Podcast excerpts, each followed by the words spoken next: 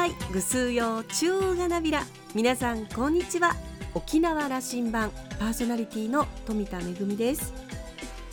1970年の今日はいわゆるコザ暴動があった日なんですね、えー、今年は50年ということもあって写真展が行われたりそれからちょっと賛否両論ありましたけれども MP のパトカーを模した車をひっくり返すというアートパフォーマンスもありました。あれから50年何が変わったのか何が変わっていないのか沖縄は何を得てそして何を失ったのかこれからどこへ向かえばいいのか改めて問われているように思います。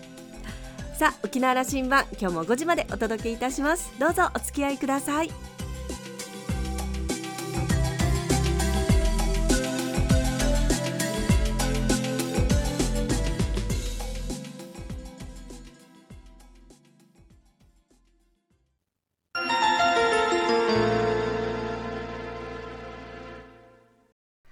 那覇空港のどこかにあると噂のコーラルラウンジ。今週は沖縄県知事の玉城デニーさんとラウンジ常連客で沖縄大学地域研究所特別研究員の島田克也さんのおしゃべりです。玉城デニーさんは1959年生まれ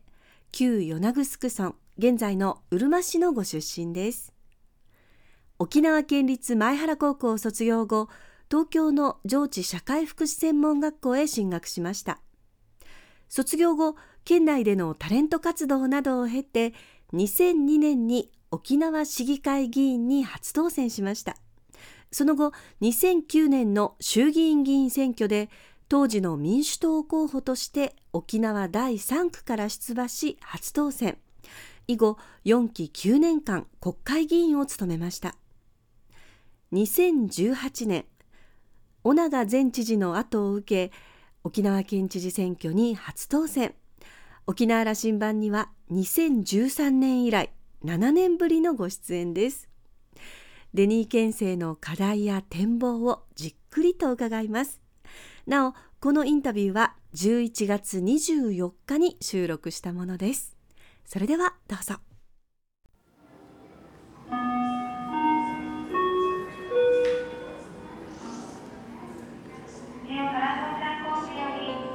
就任なさって首里城のこともありますしこう危機管理ということに時間を割くばっかりでしたね。はい、ちょっと振り返っていただきます？あの昨年の10月31日の首里城の火災は非常に、まあ誰にとっても、とてもショッキングなことだったと思います。あの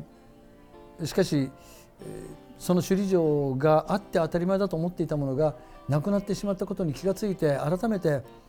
この首里城という存在の意味ですとか首里城が我々に伝えていたことの深さとかそういういろんな歴史や文化や暮らしにまでつながるいろんな思いがやっぱりその掘り起こされてきているんだと思うんですね。これは県民だけではなく県外にいらっしゃる沖縄とはアイデンティティといいますかルーツがないなくても沖縄が好きな方あるいは首里城に1回でも来られた方行きたかったという方それから海を越えてうちなんちの県警人の方々やそこで生活を共にする方々いろんな方々がこの私たちを励ましそして首里城再建のための寄付を送ってくださる。これがずっとその首里城が焼けてからずっと続いています。その間に1月には今度は豚熱が発生して養豚農家のその経営を直撃したと。あれももうあれ72時間以内で殺処分して埋めないといけないという時間との戦いだったんですね。それに県庁職員が初めてその、まあ、凄惨な現場に初めて行ったという若い職員たちも精神的に非常にその、えー、強い衝撃を受けたでしょう。しかしそこでもまたいろんな方々の協力があって、えー、その豚熱も早期に収めることができた。その取り組みの最中の2月の新型コロナウイルスの発生が今に続いているわけです。つまり首里城のいわゆる火災に対する危機管理。豚熱の時間と貿易に対する危機管理。さらにはコロナウイルスという今度は経済に対する危機管理。さまざまな危機管理のそのテーマがこの短い期間の間にもうどどっと押し寄せたっていうのがこの本当に1年を振り返っての私のあの率直な、ね。はい、印象ですね。デニー知事というのは笑顔が似合う知事であったはずなんですが やっぱメディアに出てくるデニー知事がね、その苦悩しておられるとすごくまあ、危機の状況をどう判断していくかということを悩んでおられるという映像が県民には見えていてね、はい、苦労なさいましたね。そうですね、まあ、でも、うん、やはり知事というその仕事の責任の重さというのをひしひしと感じながらあのなんて言うんでしょう。本当に普段は、うん、もうお気楽な性格で、うん、いつも笑ってばかりの自分なんですけど県民と一緒にその必死に頑張ろうということを自分の表情や言葉にしっかり込めてお伝えしなければ県民の皆さんに届かないっていうのが自分の気持ちの中でもやっぱりそれが強く感じられるようになりました。こういう時も明るいことも本当は話したいんだけどなと思いながらもそれ悩んでおられますね。はい、そうですね、はい、そのコロナの感染ですけどもね今日本列島、まあ、第3波に現れていると、はい。まあ、沖縄県はもうこのえ9月に入ってから少し落ち着いたかなと思ってきたんですけれども、もう10月からじわじわとそのまた感染が拡大してきまして4月や7月のように一気に広がるのではなく会食や会合で接触をした方がと職場や家庭に持ち帰ってそこで広がっているというのが実は実態だと思うんですね。ですから本当にどこでそれが起こるのか感染が起こるのか感染が広がるのか誰にも予測はつかないと思います。だからこそその追跡調査をもう一刻も早く聞き取り調査をしてそれをこう抑え込んでいく。そのクラスター対策に今やっぱり一番力を入れなければいけない部分ですね、このコロナウイルスというのはそこに行ったから必ずうつるとか何かこう限定されたものではないわけですね。それは何かというと人と人とが接触をする場面でうつるかどうかすら確定されてない。しかしうつらないようにするためにはやはりマスクをつけてソーシャルディスタンスをとってそして必ず、えー、うがいや手洗いをする。あのややもすると、まあ、朝うがいをしたからいいとかさっきあのご飯食べる前に手洗ったからいいって思いがちなんですけどそうではなく物事の始めと終わりに必ず手指を消毒するとか外に行って誰かと会ったら必ずトイレにちょっと行ってうがいをするとかそういう新しい生活といいますかねもう本当にそれが当たり前の生活習慣をしっかり身につけていただきたいそうでないとこのコロナウイルスをあの封じ込めることは絶対不可能だと思います。ワクチンの開発もまだまだ時間がかかると思いますしあの知らない間に家族にうつしてしまった職場にうつしてしまったそうするとうつしてしまったと思う方も精神的に非常に辛い思いをされると思うんですよ。ですから一人一人の取り組み毎日の当たり前のその繰り返しこそ私は一番のコロナウイルス対策だと思います。もう一つの大きな課題、えー、普天間基地の移設の話です、はい、これは知事当選の時から、まあ、前尾長知事からの引き継ぎで、はい、今の政府との関係でいうと普天間の移設は容にならないんだという。これは物事を解決するための一番肝心でしかも確実な方法はお互いが、えー、考え方を述べ合い、うん、意見をすり合わせてそこで、えー、どうすればこの問題が解決できるかということを真摯に探っていくことだと思います。そこにはある意味での妥協も必要でしょう。そして納得し理解をし説得をするということも必要でしょう。そういう対話の場面を日本政府がしっかり作ることができればアメリカ政府も当然日本の国民の意見を聞かないというわけにはいかないでしょうしその日本国民である沖縄県民の声を無視するということはないと思います。しかし政府が沖縄県と向き合うというその基本的な姿勢を示さなければアメリカも当然その国の政府が国民に対してそういう対応ですから私どもも政府同士はそういう対応をさせていただきますという返事が返ってくるのはもう分かりきっていることです。ですから普天間の問題も基地の問題もこの日米の安全保障関係の中にあるのであればそこに日本全体の70.3%の米軍専用施設面積を預けられ続けている沖縄も当事者としてしっかり加わった上でお互いが意見を交わし理解をし説得をしある種の妥協をしながら物事を進めていく物事を解決させていくということが一番確かなやり方だと思います。それをこれからもやはり求め続けていかなくてはならないなと思います。そのことについてはこの2年半も進みませんでしたね。はい。その交渉相手である日本政府は安倍さんから菅さんに政権が変わったわけなんですけどね、はい、この変わり方デニ知事は菅さんの方が交渉はしやすいんじゃないかと。私は国会議員を4期9年務めさせていただきましたけれども、国会議員の時はほとんど接点がなかったんですね。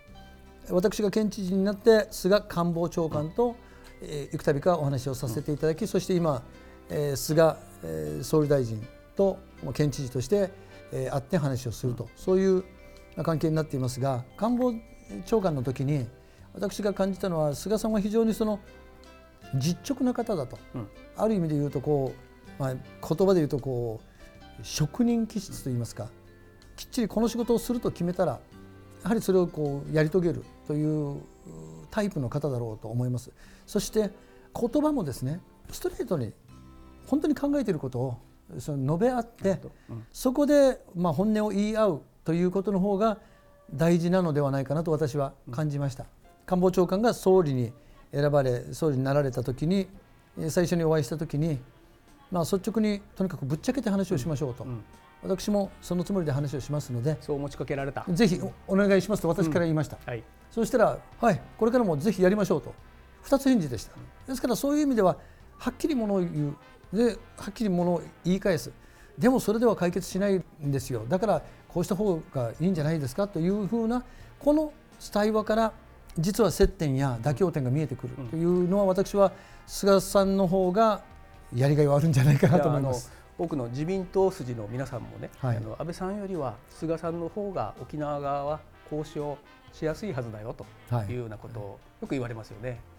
あのデニ知事はの政治の師匠は小沢一郎さんでいらっしゃると、はい、これは今も気持ち変わりませんね、はい。はい、あの菅さんは梶山清六さんですよね。そうですね。はい。実直という言葉はそこにはあの通ずる部分があって。あると思います。はい。僕はあの一部の望みだと僕は思ってるんですよねまあお二人とも沖縄問題にしっかり正面から向き合ったわけですから、まあ、当然総理は日本全体の問題にも向き合うわけですけれども官房長官として明確に負担軽減ということについて、えー、できることはすべてやるといった安倍総理の言葉を菅総理もそのまま受け取っていらっしゃいますからできることをすべておやりになるのであればやっていただきたいことがあるからぜひ率直に話をしましょう。とあなただったらおやりになれますということを、うん、ぜひエールを官房長官として沖縄のことはもう相当に熟知したと、はい、そして20年前に、うん、梶山清六さんというすごく沖縄にコミットした政治家のあの動きのこともあの承知していると、はい、心つながっているということが僕はどこかでつながってほしいなと思うんですけどね。そうですね。政治の立場にいる方々というのは、うん、あのある種のその結果責任結果に責任を持つということを、まあ、命題にしていらっしゃいます。その結果責任の結果がどういう結果になるのかということは、この責任の結果を見る前のプロセスで十分やはりそこはあの考えればどういう結果になるなということもおのずと見えてくると思います。ですからそれをやはり真摯に対話をし協議をすることによって違う結果を導いていくことの方が未来にとって要するに正しいその結果を導くということも起こりうると思いますので私はそういう選択肢も菅総理でしたらその実直なお人柄から決断されることもあるのではないかというように思います。あのまあ、多くの県民はといいますかね県民もそれから多くの沖縄のリーダーたちも、はい、どこかで政府と沖縄県がしっかり折り合って、えー、話し合いの場でこういう方向で進むんだということを折り合ってほしいとこれが率直なところだと思うんですよ。はい、ぜひその話し合いの場を、はい、よく沖縄と日本政府が対立しているというように描かれてしまうんですが私も県知事に当選をさせていただいてでは私は私を応援した方々の話だけ聞いて県政を運営しているかというと全くそういうわけにはいかないしそうではないわけですね。ですからそれは総理も同じだと思います。おそらくあまねく国民のいろいろな声を聞きながらもどうすれば日本の将来や地域の発展につながっていけるのかということはやはりそこの地域に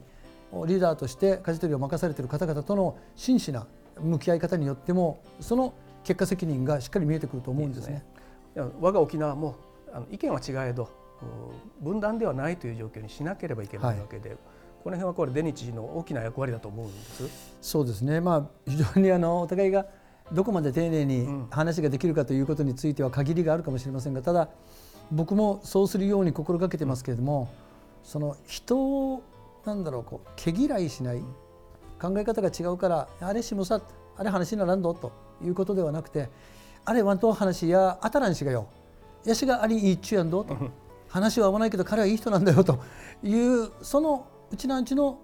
ある意味で言うとアイデンティティのおおらかな部分でお互いは歩み寄ろうなとなぜならうちなんちのためどっていうことをいつでも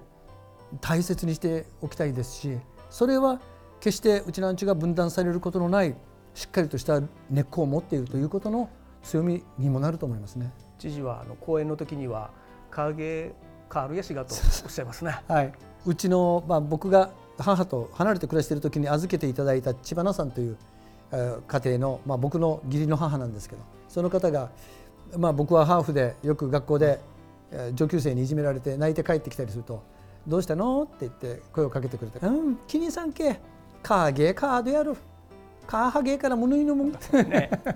ものすごく哲学的な話ですよね。みんな容姿は一枚の皮でしかない、うん、だからあなたの皮膚の色が他の人と違っていようが目の色が違っていようがそれは見た目であってみんな同じように赤い血が流れているし同じようにご飯も食べて生活しているからだからそういう意味で考えたらあんまり気にすることないよみたいな感じでしたから。で日の言葉で言えばうちなんちゅうであるとうちなんちゅうそうそうですね。トゥーのトゥーの指やユヌタケーネーラン要は10本の指は太さも長さもみんな人それぞれ違うしあの不揃いかもしれないけれどもこの手があるからこそあのいろんなことができるし、その指の違いを認めればそれぞれの役割の違いもみんな認めるよねっていうそういうことなんだと思います。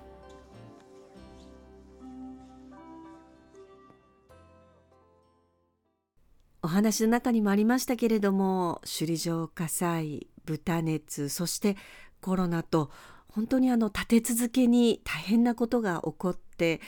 笑顔の似合う知事のはずが記者会見などでは本当にあの厳しい表情をされていることも多かったですよね。えー、でもあのラジオパーソナリティ時代絶大な人気を誇った知事の言葉は心に響くなということを私は思っています。今日後半のお話で島言葉をちょっとだけ交えながらあのお話ししてくださったあの語り口思わず耳を傾けたくなる力がありますよね、えー、島田さんはコロナ対策をはじめとする危機管理に追われる中でデニー知事の発信特に直接県民に届くデニーさんの声が足りないと思っています。もっともっと発信してほしいというコメントでした。今週のコーラルラウンジは沖縄県知事の玉城デニーさんとラウンジ常連客で沖縄大学地域研究所特別研究員の島田克也さんのおしゃべりでした。お二人のお話まだまだ続きます。来週のコーラルラウンジも玉城知事をお迎えします。どうぞお楽しみに。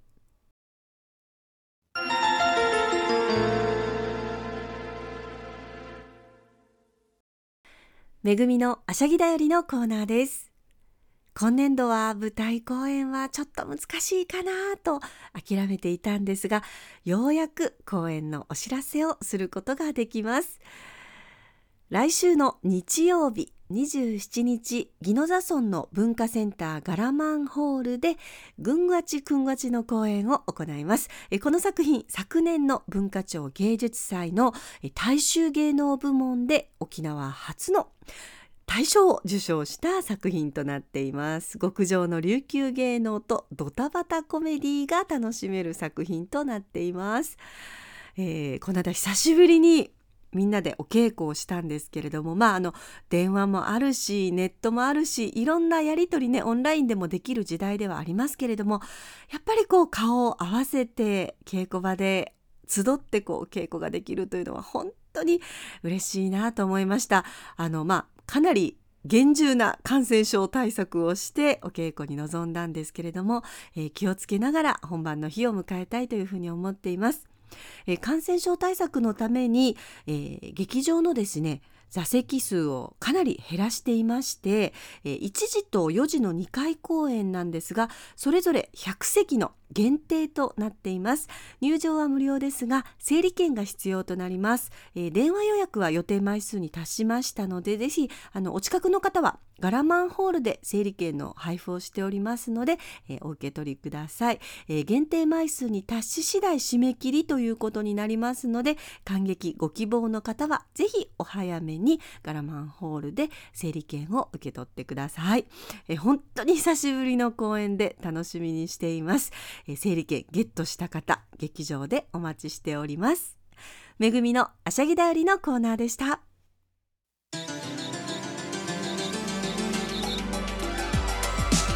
ラジオ沖縄ではラジコでの配信を行っています。スマートフォンやパソコンでのリアルタイム聴取のほか1週間の振り返り聴取も可能です。